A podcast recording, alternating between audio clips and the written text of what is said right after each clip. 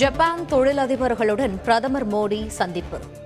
Smart city திட்டத்தில் பங்கேற்கவும் இந்தியாவில் தொழில் தொடங்க வருமாறும் அழைப்பு. இலங்கையில் மேலும் எட்டு அமைச்சர்கள் பதவியேற்பு. மீன்வளத்துறை அமைச்சரானார் டக்லஸ் தேவானந்தா.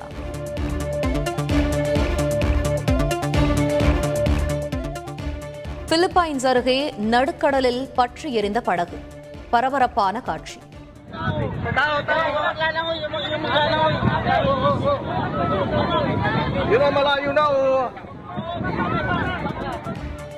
படகில் பயணித்த நூற்றி முப்பத்து நான்கு பேரில் நூற்று இருபது பேர் மீட்பு என தகவல். கலைஞரின் அனைத்து கிராம ஒருங்கிணைந்த வேளாண் வளர்ச்சி திட்டம். தொடங்கி வைத்தார் முதலமைச்சர் மு ஸ்டாலின்.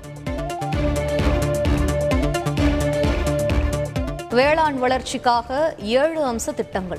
ஐந்தாண்டுகளில் நடைமுறைப்படுத்த திட்டமிடப்பட்டுள்ளதாகவும் முதலமைச்சர் மு க ஸ்டாலின் விளக்கம். அத்தியாவசிய விலை உயர்வை கண்டித்து மத்திய அரசுக்கு எதிராக மே இருபத்தி ஆறு இருபத்தி ஏழாம் தேதிகளில் கண்டன ஆர்ப்பாட்டம். விடுதலை சிறுத்தைகள் இந்திய கம்யூனிஸ்ட் மார்க்சிஸ்ட் கட்சிகள் கூட்டாக அறிவிப்பு. பின்னால் அமர்ந்து செல்பவருக்கும் தலைக்கவசம் கட்டாயம். சென்னை மாநகரில் காவல்துறையினர் தீவிர வாகன தணிக்கை. உதகை அரசு தாவரவியல் பூங்காவில் நடைபெற்று வரும் மலர் கண்காட்சியை காண குவிந்த மக்கள். கண்கொள்ளா கழுகு பார்வை காட்சிகள்.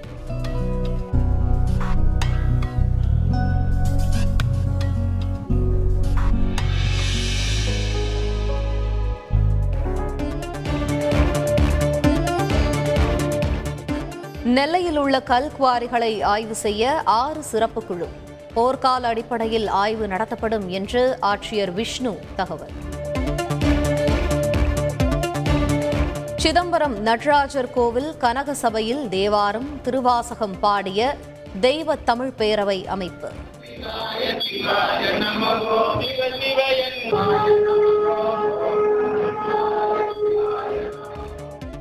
சிவனடியார்கள் பங்கேற்பு கூடுதல் போலீசார் பாதுகாப்பு.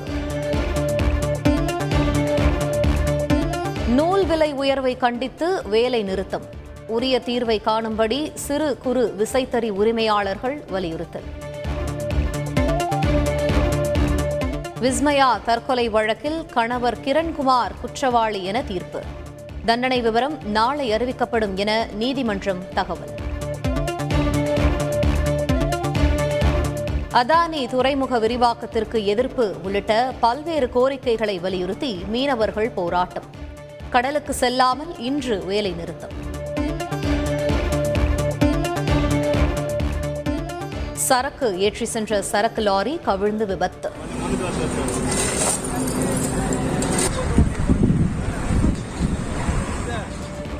நான்கு லட்சம் ரூபாய் மதிப்பிலான மது பாட்டில்களை அள்ளிக்கொண்டு ஓடிய மதுப்பிரியர்கள் தலைநகர் டெல்லியில் சூறாவளி காற்றுடன் கனமழை. ஆரஞ்சு எச்சரிக்கையை விடுத்தது வானிலை மையம். டெல்லியில் நிலவும் மோசமான வானிலையால் விமான சேவைகள் பாதிப்பு. புறப்பாடு வருகையில் மாற்றம் விமான சேவைகளும் ரத்து. டெல்லி உத்தரப்பிரதேசம் ஹரியானா ஆகிய மாநிலங்களுக்கு கனமழை எச்சரிக்கை. மணிக்கு தொண்ணூறு கிலோமீட்டர் வேகத்தில் வீசும் காற்று மரங்கள் சேதம். ஐபிஎல் கிரிக்கெட் போட்டியின் கடைசி லீக் ஆட்டத்தில் பஞ்சாப் வெற்றி. ஐந்து விக்கெட்டுகள் வித்தியாசத்தில் ஹைதராபாத்தை வீழ்த்தியது.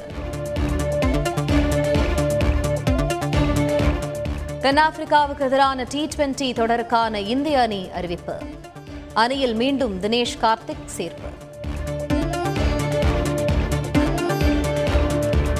ஸ்பெயின் ஃபார்முலா ஒன் கார் பந்தயத்தில் மின்னல் வேகத்தில் சீறி பாய்ந்த வீரர்கள்.